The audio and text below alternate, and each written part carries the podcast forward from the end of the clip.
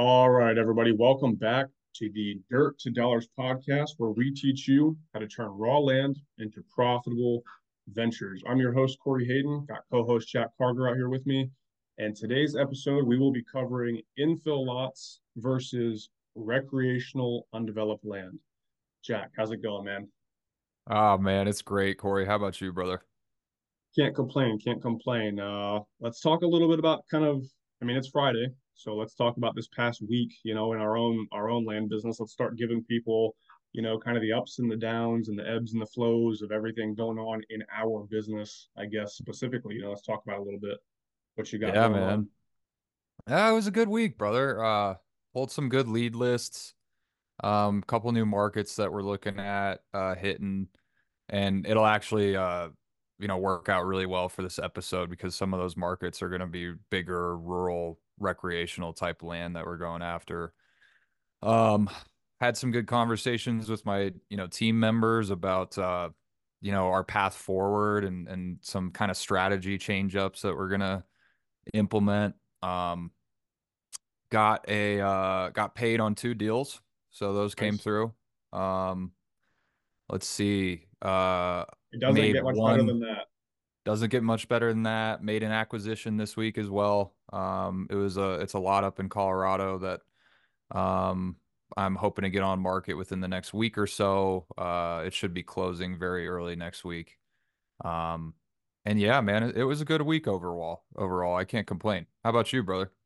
Solid, solid. Yeah, man, I got uh, man, this last week I've been doing a lot more outside of my business than inside my business baby stuff, um, all kinds of stuff, really. But I did get a new mailer out, which was good. Uh, for those of you who don't know, if uh, you don't follow me on Instagram, I did post on my my Instagram about how I botched a whole mailer, and I took, um, man, that that could probably be an episode in itself. But uh, I essentially took my mailing list, and when I uploaded it and I, I set the format um, to mail out my postcards, I put the wrong mailing city in all of my mailing addresses.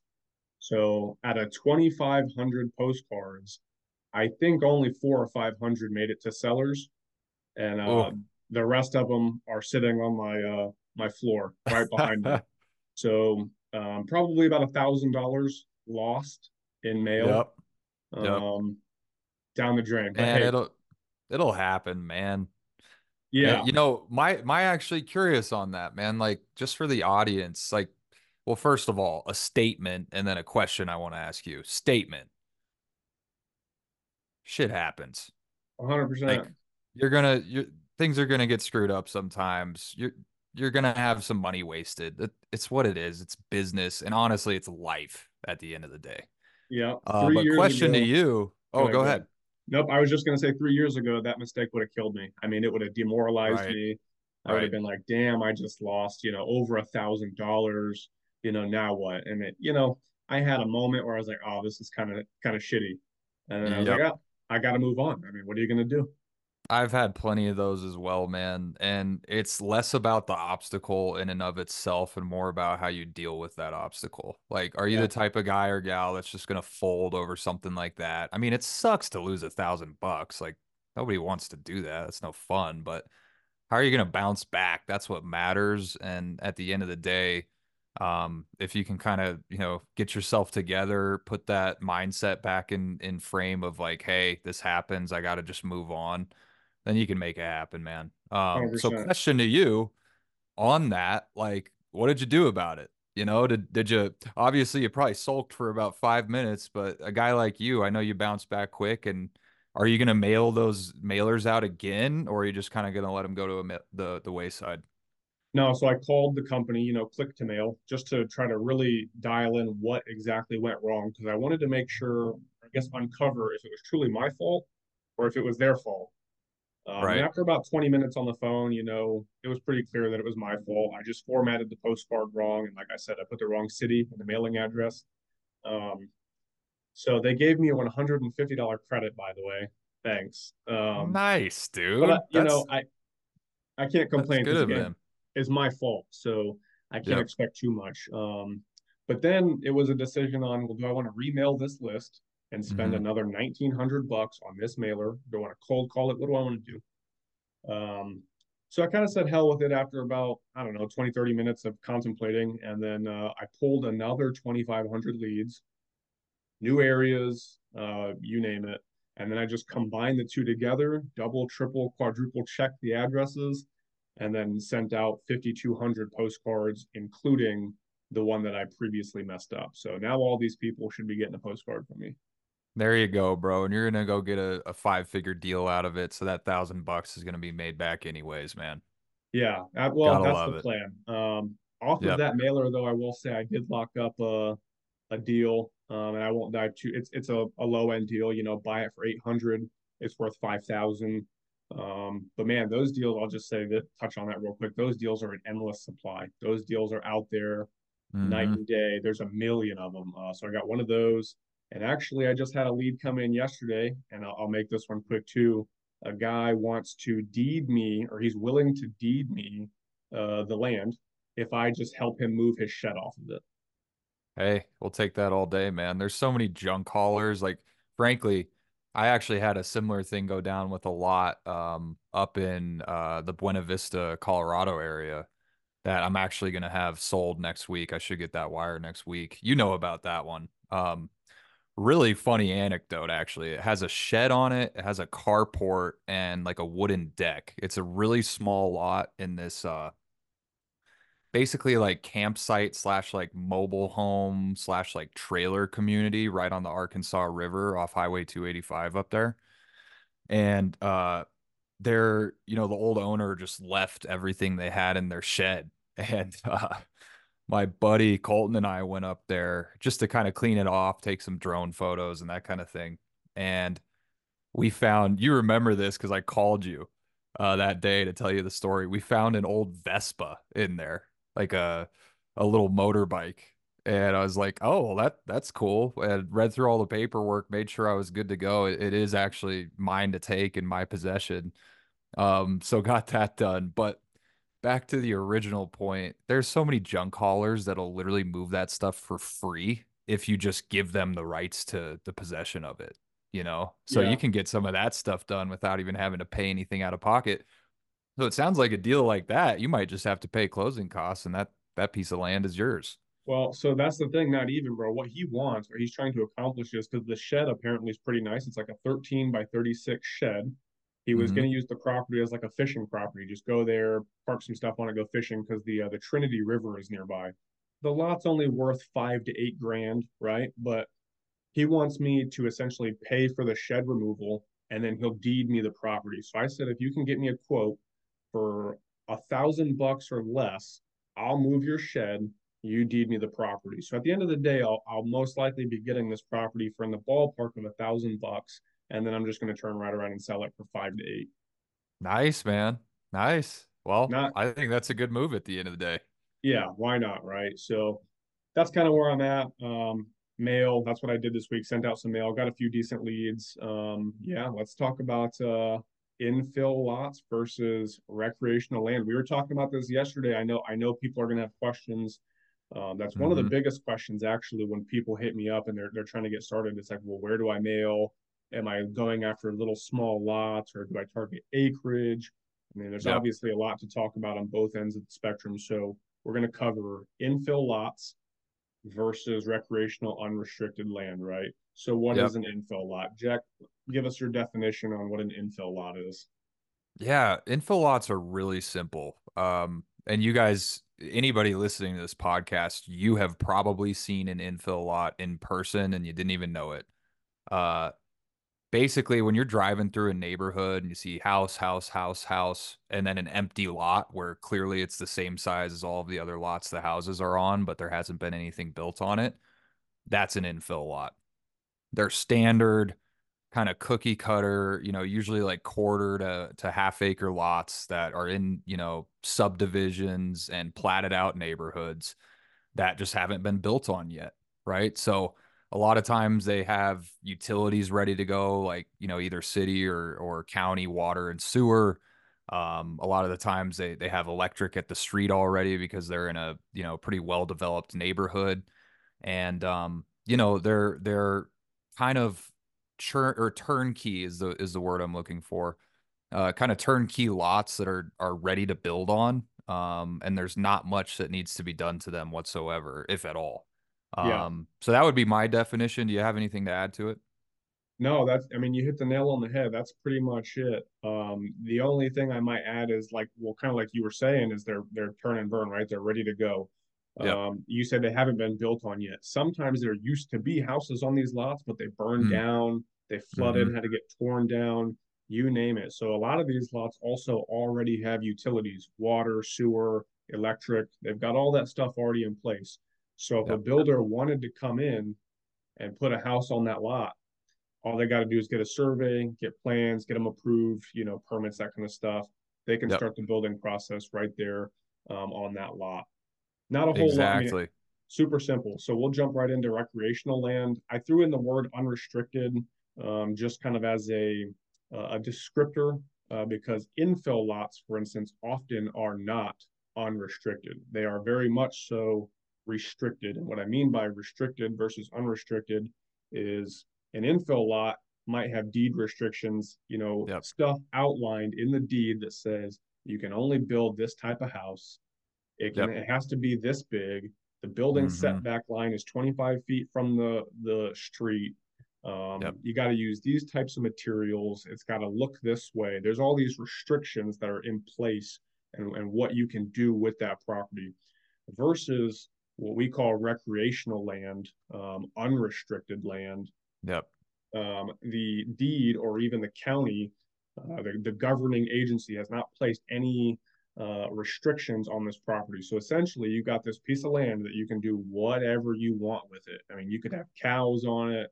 You could put a mobile home on the front and a big house in the back. I mean, you could literally it's a it's an open open canvas Totally. do as you please with. Um, you know, I, could of course say a lot more, but I, there's no need to, to overcomplicate. You know, recreational undeveloped land or unrestricted land is just that. It's just land out. Usually, it's outside of the city limits in the Mhm. county, in the Mhm. unincorporated areas of the county. Um, and, and again, you can just do whatever you want with it. So Exactly. And all I would add to that is like uh to your point about the restrictions with infill lots, a lot of them are like in HOAs as well. Um, so those are factors that you have to take into account. HOA dues, you know, certain rules and regulations that they'll implement as well. Yep, Um, absolutely. and you know, when it comes to I want to be very clear, you know, with our definitions when we're talking about this bigger acreage, as Corey put it, you know, recreational, unrestricted, that kind of thing. Um, oftentimes they're a county or two removed from, you know, a big city. Um, you know, so if you're familiar with like the layout of Colorado or, you know, even Houston, uh, you know, Texas, that kind of thing, we're talking a county or two removed from Denver, a county or two removed from Houston. Usually that equates to about an hour, two hour drive outside of the city. Um, and, you know, in terms of the size, we're talking about one acre or more, and oftentimes bigger than that 5, 10, 20, 50 acres, sometimes Yeah, upwards of 100 or more, right?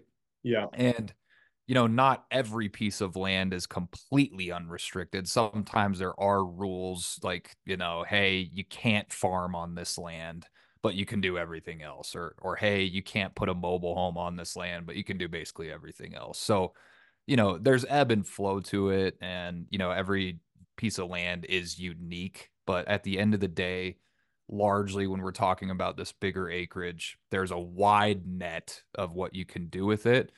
And that'll kind of get into our next point of like the differences between the two, the pros and cons, uh, which I think is what we're going to jump into next. So, Corey, let's talk about infill lots. Let's start there. And then towards the end of the episode, we'll, we'll talk about that big rural, you know, more acreage, right? yeah. So, what do you think? Let's let's talk about a couple of the pros of infill lots and specifically the pros of investing in infill lots, flipping these lots, getting them off our hands, that kind of thing. So why don't why don't you start?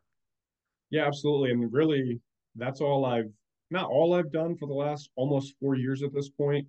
Um, but that's most of my business model just being in Houston. I mean, I live in the suburbs of Houston, but I started flipping land, you know, four years ago in the city of Houston. Um, and as you know, it's all, I mean, the city of Houston is densely populated, um, a lot of houses, a lot of new construction going on. So I learned how to flip land with infill lots. Um, and kind of like we talked about before, the, the pros of, you know, infill lots, especially if you're in a hot market like Houston.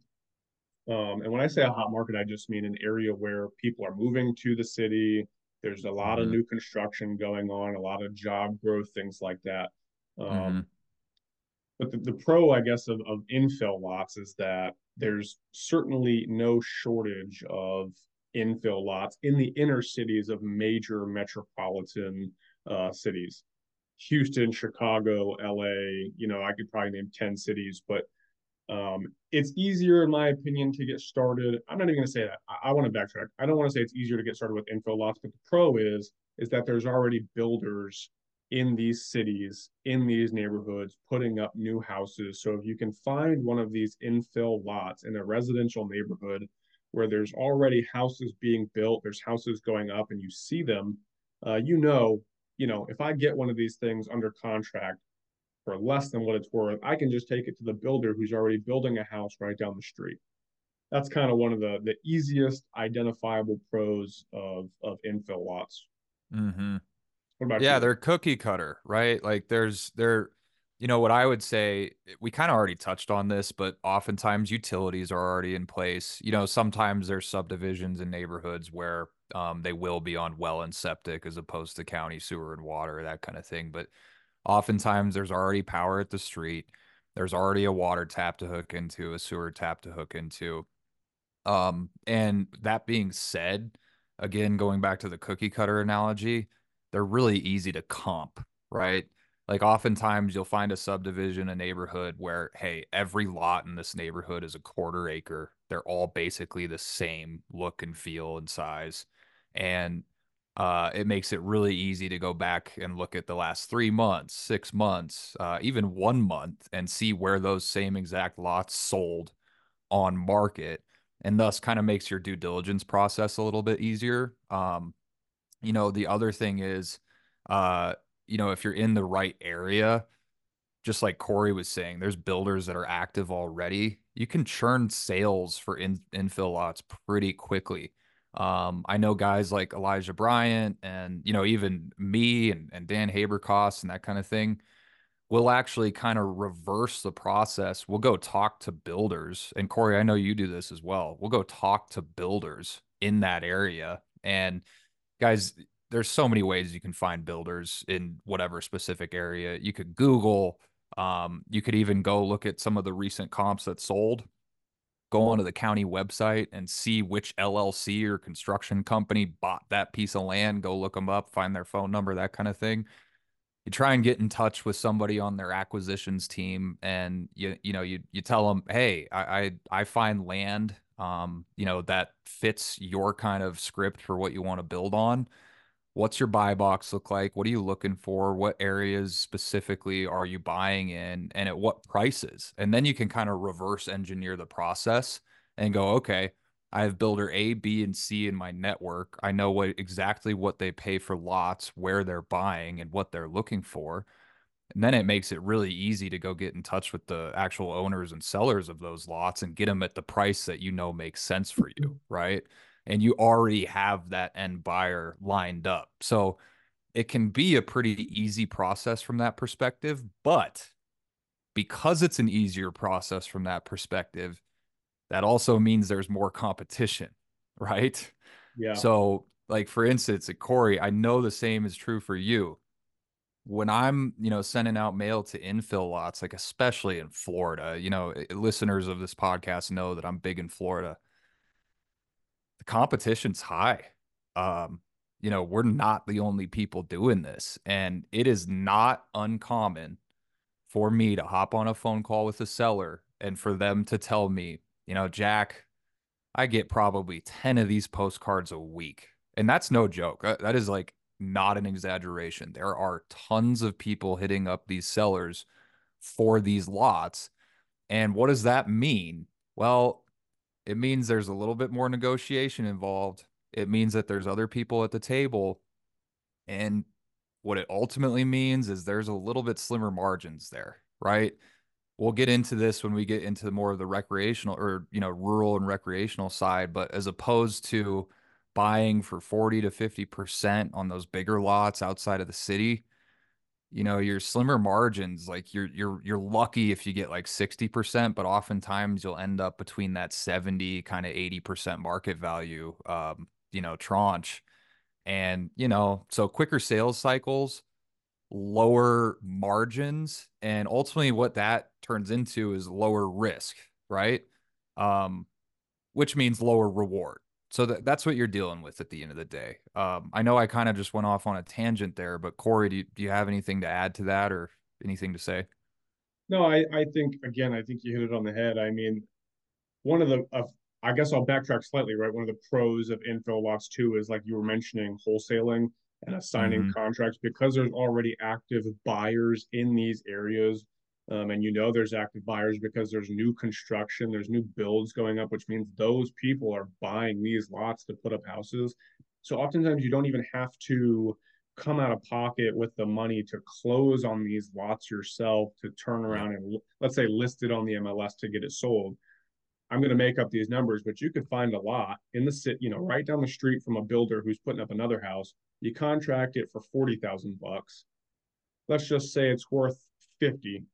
You could take it to that builder and sell it to him for 45,000. Assign the contract for 45. He's getting a small discount on the deal. You're getting the deal moved. You're going to make a $5,000 fee in the middle without coming mm-hmm. out of pocket any money whatsoever. Turn and burn. You didn't have exactly. to close on it. They pay the closing costs. They're the ones that are buying it. You made a fee in the middle. Uh, that's one of the pros. Well, exactly. The flip side of that, what you were mentioning, the cons, more competition is, I mean, like you were saying, there's in Houston, for instance, I mean, I could name a couple of really hot land markets. Houston actually, by like every metric imaginable, is not a hot market for land flipping. Like if you measure, if you were actually to do the the supply and demand test that we talked about in the last episode, Houston's not a good market to flip land in. It's like staggering uh like there's like 800 properties for sale and only 300 have sold. Like it's not good. Mm-hmm. i just do it because i know how. But the right. point i'm trying to make is like lehigh acres florida for instance um it's so far the opposite. Like there's i'm going to make up numbers again but there's 100 properties listed for sale but there's 500 that have sold in the last three months that it's like everybody and their brother when they get started in land flipping is going to these really hot markets where you know where there's a you could make the argument that it's easier or harder. I think it's harder because of the competition, but mm-hmm. I don't know. That's well, no, I I think you make a good point. Like, okay, when we talk about competition, there's a couple different ways to look at it. One of the ways is that it's healthy because you know, and you're you're in a market that is selling and that people are interested in. The other side of the coin is that it's unhealthy in some ways. And actually, Corey, we had a phone call like two days ago where you were telling me, and let's not name names, anything like that, but there was a guy that was DMing you on Instagram, right? And he was a wholesaler. And, and which, by the way, there's nothing wrong with Corey and I still wholesale deals. And um, maybe talk about that story real quickly to give the example about how these wholesalers are kind of and even not wholesalers some investors too are kind of like inflating the idea in a seller's mind about the actual value of their lot thus making it harder for folks like you and I who actually know you know the yep. values of these lots to get deal maybe maybe tell tell that story yeah, absolutely. And to make it clear, what, what, we're talking about, and the reason we're mentioning this is because this is certainly one of the cons that Jack and I both have experienced flipping infill lots in major cities, right? Um, the competition side of this is um, when you're not the only person sending mail, cold calling, or texting these sellers on these lists to to get their land. Um, you're competing with other offers you're competing with other people who are calling texting sending mail. Uh, you don't know what these 10 other people have already told the seller um, the value of their property is. And you know like jack said i can't i'm not going to hate on wholesalers or, or talk disparagingly of people who only wholesale i wholesale deals. Um, but oftentimes there's a lack of education when, when you're getting started, or some people just don't even really take the time to understand some of this stuff.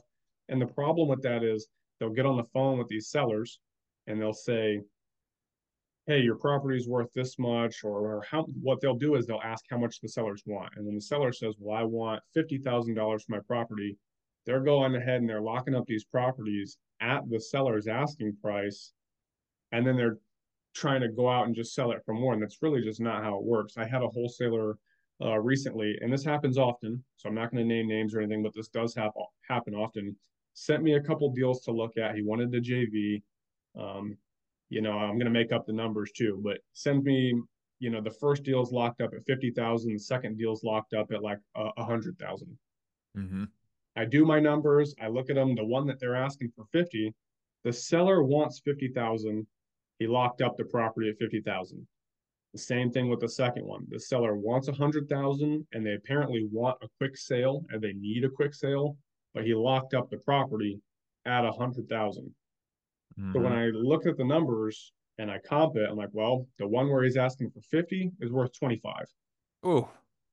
I mean, that's what it's worth on the open market. If you're going to list it for sale and have some, you know, it's worth 25,000 bucks. So he's contracted it for double the market value. Mm-hmm. The one that's worth, the one that they're asking for a hundred thousand, it's only worth like 60. Yep. Which you and I both know if it's only worth 60, he's got to get it for less than that. Yep. So the problem, and this is one of the cons, and when full circle, when you've got 25 other people talking to your same seller, sending mail, cold calling, having conversations, you're competing with these offers and whatever else these other people can offer. Oftentimes, these other people are overinflating these sellers' expectations of what the market value actually is. And then it makes it hard for people who do take the time, investors to, you know, who do take the time to be educated and come up with smart offers and comps and stuff like that uh, makes it much much harder versus going yeah. out into the rural recreational side where you know I've I've mailed a little bit of rural land um, and I've sent out a thousand postcards and got a hundred phone calls and had mm-hmm. numerous people tell me well something must be going on because in the last six months I've gotten two postcards and it's like dude you know that's music a, to your ears at that point. It's a big big difference because now you're not competing you're not competing with 25 other people. You're competing with one person maybe two maybe none. Yep. And that's what yep. you really want. So 100% guess, yeah that kind of takes us into actually um i guess pros of well actually well, corey i want to make two more points maybe three on the cons of infill lots. And i'm not again a lot of my business has been infill, but I am I'm shifting strategies a little bit here. Um, one of the other cons, and I'm sure you'll agree with this, is infill lots are a lot more dependent on the economy, both at the national scale as well as the more localized scale. And the reason being is because infill lots are only bought for one reason, and that's to build a house. Okay. If interest rates move up slightly, that kind of thing, builders stop buying as much land to build on. They're more focused on the land they already have and getting those builds finished. You know, I actually had, I'll give a very real life example of this. Uh, one of my business partners and I had a property locked up in Cape Coral, Florida. It's in Lee County. Um, Cape Coral, a lot of these infill lots are on canals right? They're beautiful. They're they're great. They're great pieces of land. You can you, you like single family homes out there are built all the time, beautiful houses, that kind of thing. We were actually on assignment uh, doing a wholesale for this one, so uh, we got it locked up originally at $57,000 thinking that we'd be able to wholesale it right around 70 75 grand good deal right not not the biggest margin ever but good deal and we're not putting any money up within two weeks of us locking up that contract, we had a couple hits and we were getting close to a couple potential buyers. But within two weeks, the city of Cape Coral uh, changed some of their laws around uh, seawalls. And they actually mandated that any new builds that were going to take place on any of these lots on the canals had to have a seawall put in place, which, and if you don't know what a seawall is, it's basically a, a big chunk of concrete that goes a little bit above ground level to ensure that there's no flooding if the ocean level on some of those canals rises, right? Problem here is seawalls cost about $50,000 out there.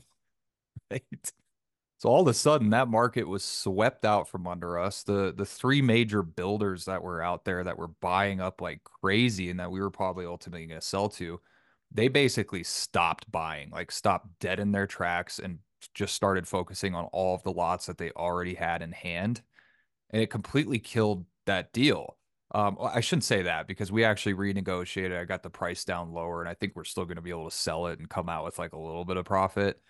But that's just a, straight up example right there. And there's so many variables like that that can affect infill lots. Um, and again, it's just highly dependent on the economy, and any small change can really disrupt builders' intentions and, and where they're putting their cash, right? So that's a big con. Um, the other one that I wanted to put in is man, infill lots like I look back at my last year, which again, like I'd say probably 60 to 70% of my business was infill lots last year.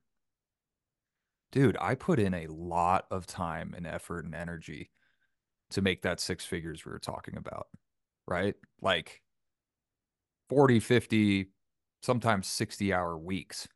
Okay. And again, that comes down to the fact that the margins are smaller you got to do way more volume to get those kind of numbers. And it's a it's a real grind. All the competition, everything else we mentioned over here, it takes a lot more effort and energy to go make six figures or you know whatever your goal might be in this space via infill lots than it does with recreational rural vacant land right yeah um i think that's something you know to to to make very clear. And again, that's not to hate on infill lots. I'm still going to be doing infill lots. There's still opportunity there. You know, at the wholesaling side of the house, there is less risk, but again, less reward. So I think um, that's a good transition into more of this rural acreage that we want to discuss. Uh, Corey, unless you have anything else to add in terms of the pros cons of infill lots. Well, that la- I mean, you hit it. That last con for for infill lots too. I think with the grind, because I've said this before. I said I feel like I'm scratching and clawing for every single deal that I do and flip in Houston. Mm-hmm. You know, for several reasons, but competition being one of them too. Uh, you're like you said, the only reason that someone is going to buy a lot in the city is because they're going to build on it. They want to build a house on it. Yep. Um, so when you have and this goes for houses too, like wholesaling houses, it's no different. The less amount of buyers you have, typically the less money you make. When you can only sell your lot to a, a traditional builder, developer, hey, they're investors. And I've said this before, and I'm not ashamed yep. to say it. I don't like selling most of my deals to investors and builders anyway because they want discounts Yep. just like we want discounts. And usually they want discounts that are so hefty that it doesn't make any sense to sell to them anyway. Um, mm-hmm. Um, so that leads into the, the slim margins. Um, yep. So that that was the last thing I wanted to mention with, with the cons of of infill lots is a limited buyers pool. You can only sell to builders or at least people who think that they have the intent of building, which right, really like they're into, I was gonna say that you know there's families and couples that'll go buy these lots because they're gonna hire a contractor and an engineer to go build their dream home, right? Like it's yeah. not always just builders, but you made the perfect point, Corey. The buyer pool is limited for this type of lot because what you can do on it is limited, right? Yeah. So go ahead. I think we're gonna jump into uh rural acres and yeah. the pros and cons of that. Well, that's kind of takes us right into, and it might be the second or third point in our list, but it kind of segues off of what we were talking about. One of the big pros of rural, uh, recreational, unrestricted land is a much larger buyer's pool because now you're opening up your, you know, your deal or your piece of land to to the world essentially. Anyone mm-hmm who wants to own a piece of land for any one of a million reasons is now your potential buyer.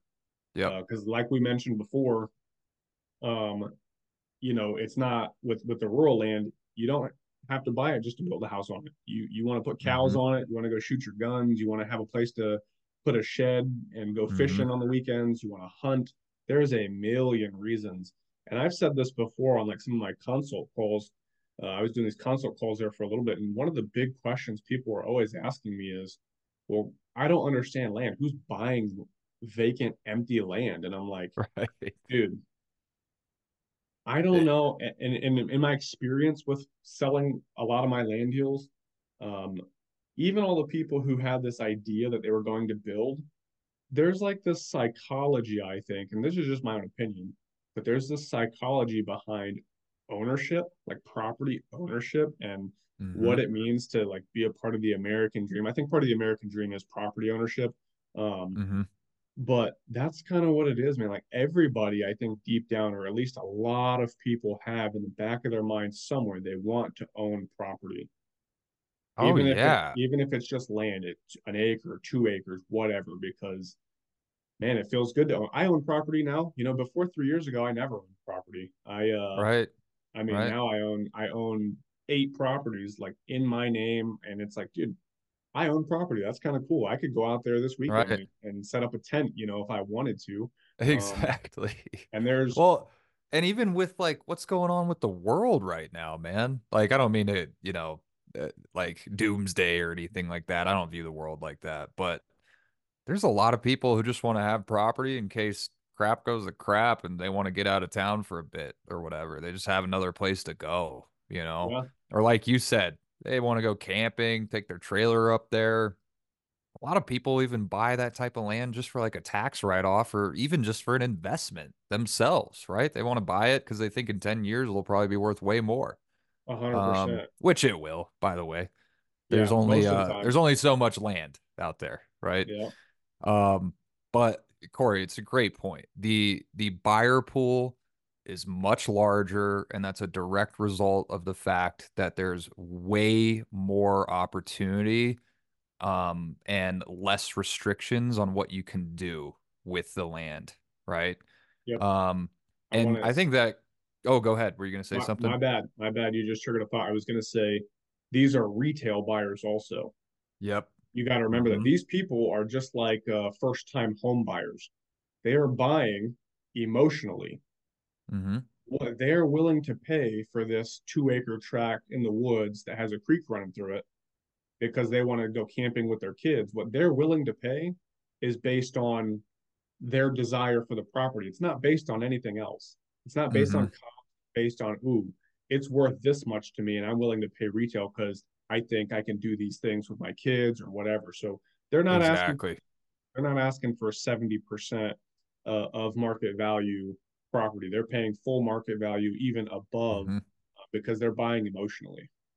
Exactly. And that's a perfect segue into the next pro of rural big acreage.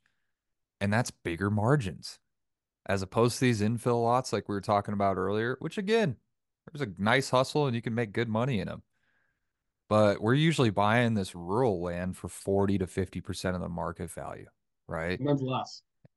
Yeah, exactly. And then you're turning it over to just like you said, a retail buyer who's going to pay that 95 to 100% market value right at that point. And so you're, you know, you're putting in the same amount of effort and energy into a rural piece of land that you're buying for 50 grand and selling for a hundred as you are into an infill lot where you're buying for 25 and selling for, you know, maybe 35, 32, somewhere in there on a good day, right? Um, and that's not to say that you can't still get good margins with infill lots. You know, I, I've still taken down good margins and, and made, you know, close to hundred percent on some occasions on those, but it's a little bit, it's farther and fewer between. That's, that's for sure. So bigger margins on rural recreational unrestricted acreage. Yeah, I mean, and from a math perspective, Jack, you're probably better at this than me, but it's really simple. I mean, if you're looking at a a 100 acre tract, right? And I personally have not done any very large acreage deals, but it's simple numbers, right? If you can get um, a 100 acre tract at uh, a thousand dollars per acre, Mm-hmm. and then you turn around and sell it for 1500 per acre Mm-hmm. or 2000 per acre. I mean, you see what I'm saying? Like the, the economy of scale is so much bigger because there's way the, the price variance. I mean, you're going to double your money, you know, on a deal like that. Um, whereas, like Jack mentioned, I've made big spreads on infill lots, and it, it's just our opinions, so to say, some of the stuff that the margins are slimmer because plenty of people get big margins on infill lots. Um, Mhm. but I, like Jack said, I will say it is harder. It is harder, It especially in hot, in hot markets. So You know, a second ago I said, you know, you're putting in the same effort and energy. I actually almost take that back. Like when we talk about the competition and all of that, man, I think back to some of my infill lot deals versus some of the larger acreage I've done, and I'm like, I actually probably spent way more time on some of the infill lots because there's way more conversation. Again, you're dealing with way more competition, yeah, that kind of thing. So, you know, I, I think that is another good segue into the next point, which is your ROI on not just your money, your your actual investment and the percentage return you're getting, but on your time and effort and energy, I think is a lot bigger and better in rural acreage, right? Like you can send out like I've noticed um you know when we talk about sending mail there's really there's a couple of different ways that you could do it but two of the main ways that you'll hear people talk about in this space are neutral letters versus blind offers a neutral letter is saying hey i'm interested in your land um you know if you're willing to consider selling give me a call let's talk and we'll figure out a price right so you're not actually putting a price on that postcard or on that on that letter Whereas a blind offer, you're actually running a big spreadsheet, you're pulling leads, you're getting an idea of, you know, the average price per acre in whatever area you're sending, and you're doing some calculations for your your mail. And each of those postcards or each of those letters you send out will actually come attached with it your offer. And what that ends up doing is on the front end, cutting out people that you're not going to end up doing a deal with anyways because with neutral letters sure you'll get more people to call you back right? But a lot of those deals fall through because you just don't agree on price. Whereas blind offers they already know what kind of price you're going to be offering them and they're calling you back because they're interested in that price right and my argument would be blind offers and I've seen this in my own company blind offers work a lot better with that rural recreational larger acreage. Would you agree, Corey? yeah, absolutely. And all the big, you know, OG land flippers in the space, like uh, you know the the folks over at Land Academy, Jack and Jill.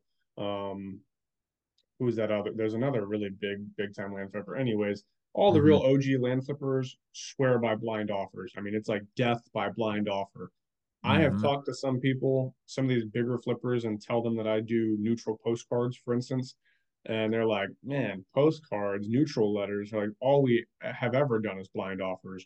Yeah. Um, in the land space, apparently, blind offers is where it's at for for large or just recreational rural land. Um, I'm not going to get into my opinions on why I don't think blind offers work in a hot residential Mhm. uh, market, but uh, yeah, blind offers in and of itself is a whole episode on pricing, the software Totally. needed to do all that. So we're not going to get into Mhm. that, but certainly, um, you kind of hit on on why, or, or excuse me, the differences between a neutral letter and a blind offer.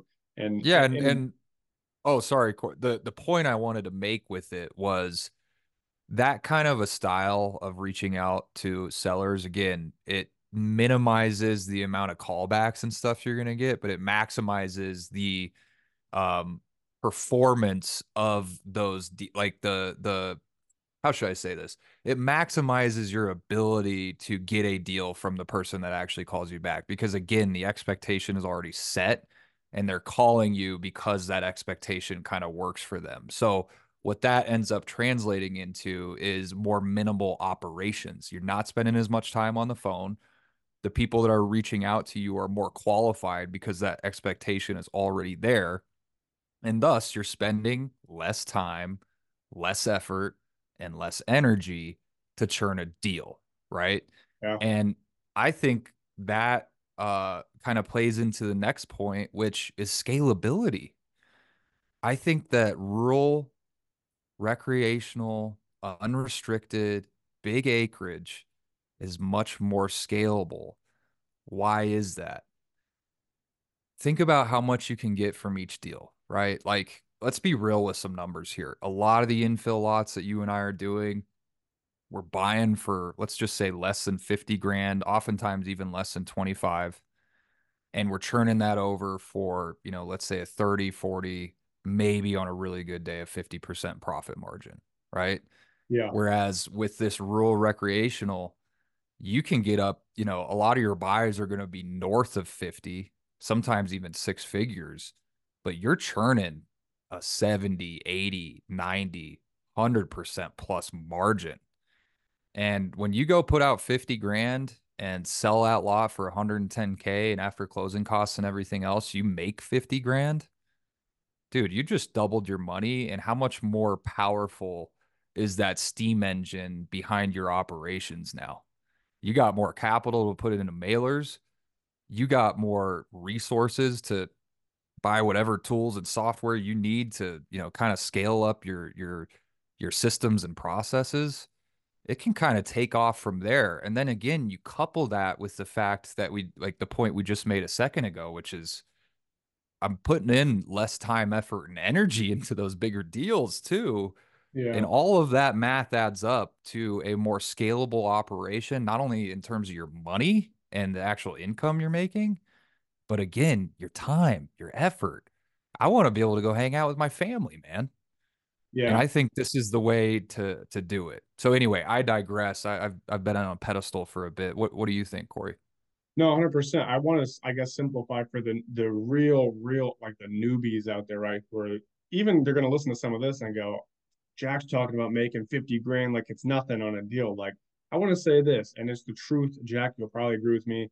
That Mhm. all out of all the deals I've done, um, the biggest deals, honestly, are always the easiest. Oh, such a good point. They're they're always the easiest. And there's a, there's five different reasons. I'm not going to delve into every single one of them, but the the what I want to instill into you as a brand new aspiring land flipper or wholesaler is it truly does not take any more effort to go after bigger deals Mhm. um, than it does the smaller one. And more often than not, again, the bigger profit deals are easier than these smaller ones. It's just the way it works out. Um, we could do a whole episode on all the reasons why bigger deals are easier than than smaller deals, but um, you know, don't. If I were you as a brand new flipper, aspiring wholesaler, I would say jump right into um, rural recreational acreage. And again, it doesn't have to be a hundred acres. I mean, there's plenty of areas where five acres will sell for a hundred grand. When the Mhm. numbers are bigger, like when the values are higher, it's easier for you to make bigger spreads. Is the easier way of putting it, I think. I It mean, is. And to that so- point, Corey, like when you say easier, like what comes to my mind is like the transaction, who you're actually dealing with on the other side of the phone, who's selling you the land, and where's their kind of competency level. And then the buyers as well. Like, I Yeah. totally agree with you. I look back at all my deals and I'm like, dude, all the bigger deals I've done, the transactions, everything goes so much more smoothly. Yeah. Like I say this jokingly, but also seriously. I've spent like two hours on the phone with a seller before for a lot that I bought for like 10 grand and sold for maybe 17 or something like that, just to get them to figure out how to use DocuSign, dude. yeah, I'll uh, I'll one up But- you on that one. And I don't mean to Let's cut you hear off, it. But there's the opposite side. There's the sell side where you have now bought the property and you're going to flip it. I Mhm. have, dude, selling a a five thousand dollar lot more often than not is Oh, ten times harder than selling a lot for a hundred thousand dollars. And the reason, from what I've known, just in my own experience, the types of people, the types of buyers, I should say, who only have in the ballpark of five thousand dollars to buy on a little what I call shit lots. Mm-hmm. The psychology and their mindset about spending their money and making a decision is so much different than a person who's got a hundred or a hundred and fifty thousand dollars to buy a lot or some big recreational track. Like the psychology between a, a person who's got a hundred grand versus a person who's got three, way different. It's so much that dude, that's such a good point. It's the one hundred thousand dollar, yeah, the one hundred thousand dollar buyer will make decisions like this. Boom. I mean, that's Done. it. The three thousand to five thousand dollar buyer, man, they're tire kickers. They have a million oh. questions. They've got a million concerns. I mean, mm-hmm. you've got to do all the due diligence for them, and then they never make a decision. It's guys. Yeah. It's not any harder to do bigger deals. It's matter of fact, it's easier. Uh, I'm not going to beat a dead horse. Oh, totally. You know, a point I want to make there, there though, is a lot of people listening right now are probably like, okay, Jack, Corey, easy for you to say you go buy a lot for fifty thousand dollars and sell for a hundred dude, I don't have fifty thousand dollars. What what are you even talking about? It's easier to go do a deal like this. Like, that's BS. Let me flip the script on you. There are so many ways to get that fifty thousand dollars outside of your own bank account. You could hit up Corey and I, and if it's a good deal, we'll fund it. There are so many other land investors in this space that will fund deals for you at very appropriate rates, right? Like there, I, I know several folks that we could put you in touch with that will fund your deal 100%. You have no cash out and they just want 40, 50% of the profits. Sometimes they'll even do it on a scale where if you sell it within 90 days, they'll take 25% of the profits yep. as like an example. The other thing is like, we, this is a whole other episode too, how to get funding dude, you can open up an LLC with like in 10 minutes filing with the Secretary of State with whatever state you're in. You could go to KeyBank a week mm-hmm. later with your corporate documents. You remember me telling you about this. Yeah.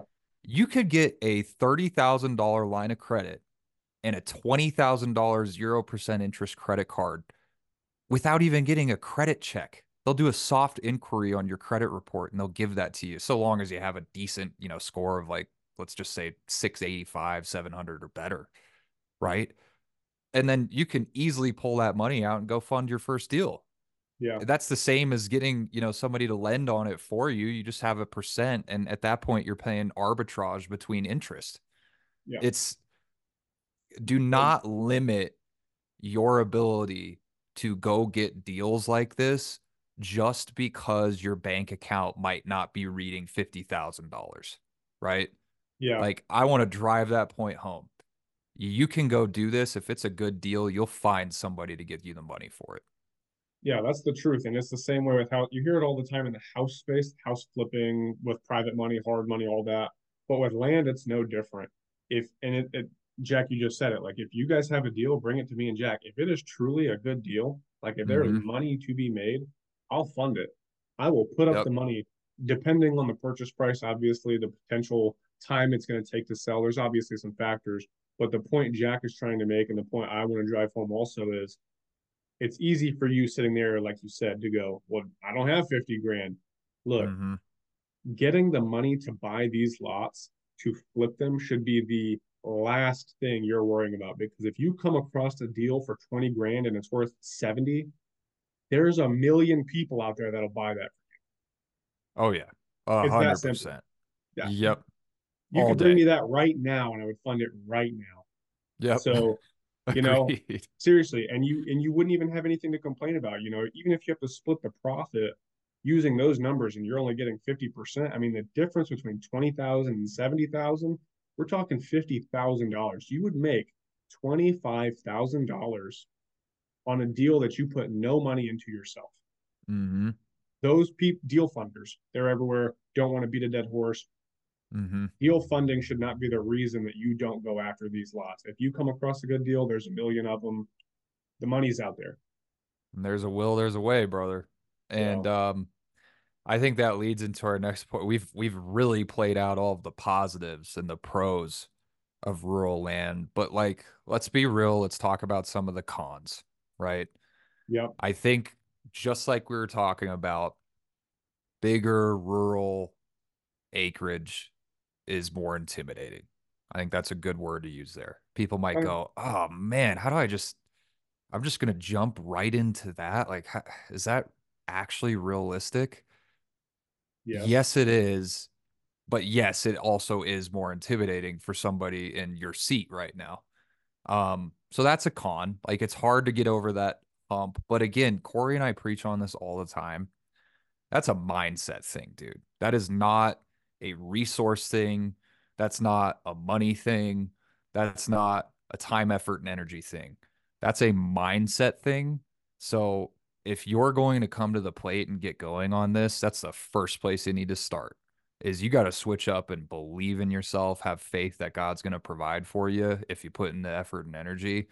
Everything else will fall into line. So don't let the intimidation of these bigger deals scare you off from getting started there. Uh, like Corey said a second ago, they can actually be some of the easiest deals you'll ever do. Right. Yeah. So don't let intimidation scare you off. You got to get over that hump in your own mind, and it starts there. And I want to uh, Corey, say, you want to? Yeah, yeah, go ahead. One thing about the intimidation factor, saying, "Oh, it's a little more intimidating." I mean, I'm actually the one that wrote that, but the truth is, when you're brand new, whether you have to learn about infill lots or you have to learn how to flip uh, rural vacant land, it's all new and it's all intimidating. Mm-hmm. None of it makes any sense, right? Mm-hmm. I mean, I started with infill lots, so that's just what I learned. And I can tell you that almost four years ago when I started, even with infill lots, it was all intimidating. I didn't know how to talk about any of it. I didn't know how to have conversations about land. I didn't understand utilities and easements and flood zones and all this other stuff. So whether you start with infill or you start with recreational land, rural land, it's all intimidating when you first get started. You got to yep. get over, you know, you got to get over the learning curve, obviously. So I don't want to say that um, rural vacant land is more intimidating than infill lots. It's all intimidating when you're brand new. So mm-hmm. you pick one and do it. You know what I mean? Agreed. And again, that's not to say you can't start with infill lots. You can't start like either one is fine. I think as long as you just make the decision to get your journey going, you go for it. And guys, to be very clear, like Corey and I, for a direct example, we do both. You don't have to do one or the other. You can do both. You know, I look at infill as kind of bread and butter, smaller margins, lower risk, less reward all day. Cool. The rural lots, a little bigger risk, a little more reward. Great. I can have a little bit of both. There's some guys that focus on one, some that focus on the other you don't have to play this like a cookie cutter at the end of the day. Like do what works for you and you know where your risk levels at and just get started. That's the important thing here. Yep. Um that's gonna... so Corey, I think uh oh go ahead. Nope, you're good. I was just gonna say that kind of takes us into our next uh con, which yep. is longer sales cycle. And really what that means is we'll just simplify and say longer days on market. But even that's mm-hmm. potentially, that's not always the case. True. A smoking deal is a smoking deal. And if you get something, yep. if you get a, a, recreational or a rural vacant 10 acre tract or 50 acre tract for 40% of its value, you could sell that thing at 70% of its value, essentially wholesaling it to mm-hmm. the end buyer who is still a retail buyer. But if you want to churn and burn, like if you want to be in and out, dude, the sales longer sales cycle like yes it's a con sometimes but it's not always the case. So we we put that on there as a con but sometimes that can be the case that you know hey if you buy this 50 acre tract it might sit on the market for quite some time. But even that honestly boils down to picking a good area. If you pick an area where the days on market is low or it's a, a relatively good area as far as like supply and demand goes Mm-hmm. It doesn't necessarily mean that just because you have a 50 acre tract, it's going to sit on the market for longer. We've just seen that there is trends sometimes. It takes a little bit longer to sell some of these more rural uh, recreational tracks than so uh, to say one of these infill lots in a hot area. So right, that's a good point, and you know something to add on top of that is, and uh, you guys have heard me talk about Dan Habercross before, my mentor when I really first started in this space. He always drove home the point to me that listen, man, price sells. If you're priced right, your land will sell. Yep. If you need to adjust a little bit, bring it down to the right price, it'll sell. So you can always get rid of these things, right? Like again, I I talked about this on the last episode and Corey, I know you agree wholeheartedly. You make your money on the front end. The price that you lock the deal up at on your buy is where you make your money.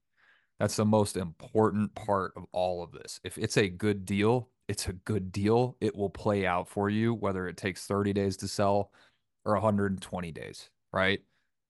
That's where you make your money. Um, yeah. so yes, can rural land have longer sales cycles because it's, you know, they're more unique properties, uh, bigger acreage, bigger prices, sure. But at the end of the day, it all plays out, you know, when you talk about margins, when you t- talk about your time and effort and energy and that kind of thing.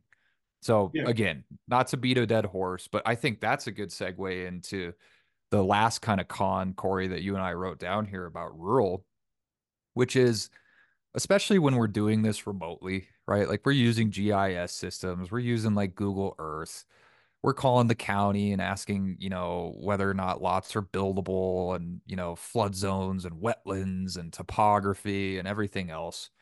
Um, with bigger tracts, especially when you start getting up to like 10 plus acres, it can be like there can be some more unknowns and variables, right? Like it's really easy to look at a quarter acre lot where you got Google Street View and you can literally, you know, hop on Google Maps and see the lot in person from a camera, yeah. you know, a picture that was taken six months ago from one of the Google Street cars.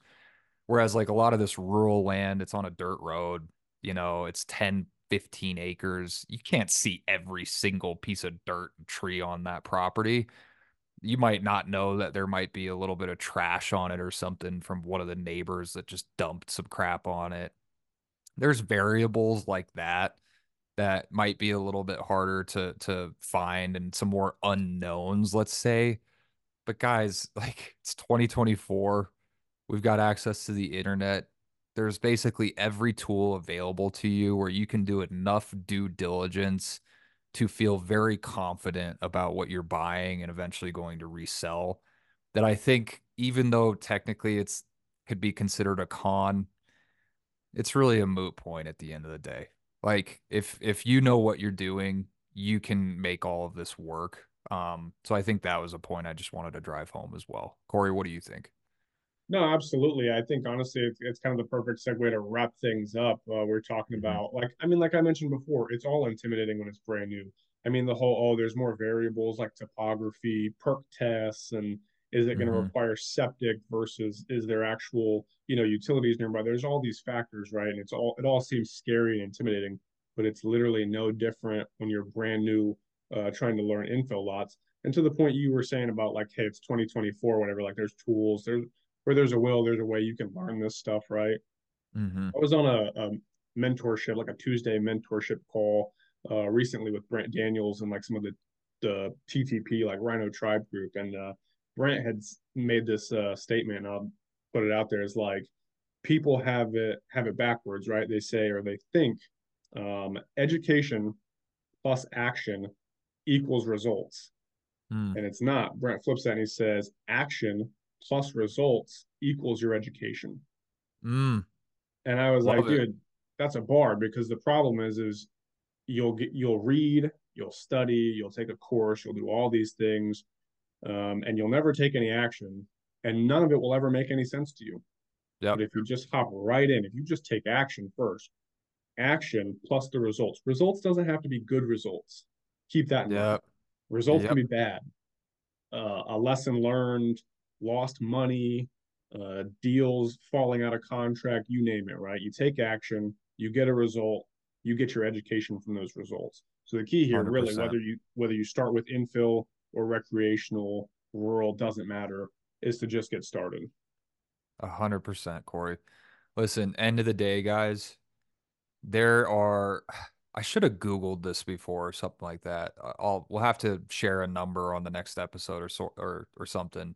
I mean, even people listening, if if you're listening right now, go Google how many pieces of vacant land are available in the United States. Right? Vacant land being land that is totally unused, there's no development on top of it, nothing like that. There's millions. There's no shortage of this stuff, whether on your you're on the rural side or whether you're on the recreational or sorry, the infill lot side. There's no shortage of this. So whether you want to start with one or the other, or even, you know, kind of a wide net at both, just get started. That's it. That's the point we're driving home here. And you have all of the resources in the world to go make it happen. So do it. Yeah. Do it let's let's leave it at that, man. I got nothing else. I think we'll wrap it up with that. And guys, uh, like I kind of said in my Instagram videos, hey, do your marketing, answer the phone, make your calls, do your follow up, make offers, and you'll do deals. Let's wrap it up 100%. with that. Yes, that's the end of episode three. Um, stay tuned for next week's episode. Uh, Jack and I, of course, we're going to be chopping it up every week. New episodes coming every Friday. So oh, yeah. Tuned. And Corey, one thing I'll actually add just to end the episode here.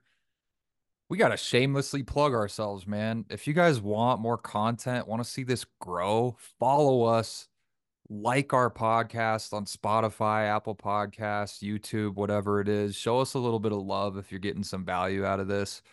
We want to grow this thing. We want to help other people do what we're doing and provide for their families in the way that we're able to provide for our families now and, and have control their schedule their their time their freedom.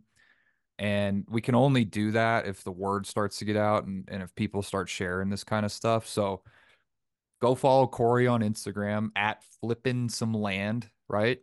Yeah, uh. Go follow me at Jack underscore Karger. My last name is spelled K A R G E R go follow uh, we just started a, a, a, instagram page for the podcast. It's just at dirt two dollars. Um, go like us on youtube. Go show some love man. Shameless plug. Let, us help get the word out there and, and help as many people as we can here. Yeah absolutely. And i had a couple people dm me and uh, message me personally about the podcast give us some feedback. So it's all greatly appreciated. If you guys would though do us a favor and leave a review positive, mm-hmm. negative, doesn't matter. Just leave a review on the platforms themselves, help boost us in the ratings, that kind of stuff. And yep. uh, it's all really appreciated. So until next time. See you guys.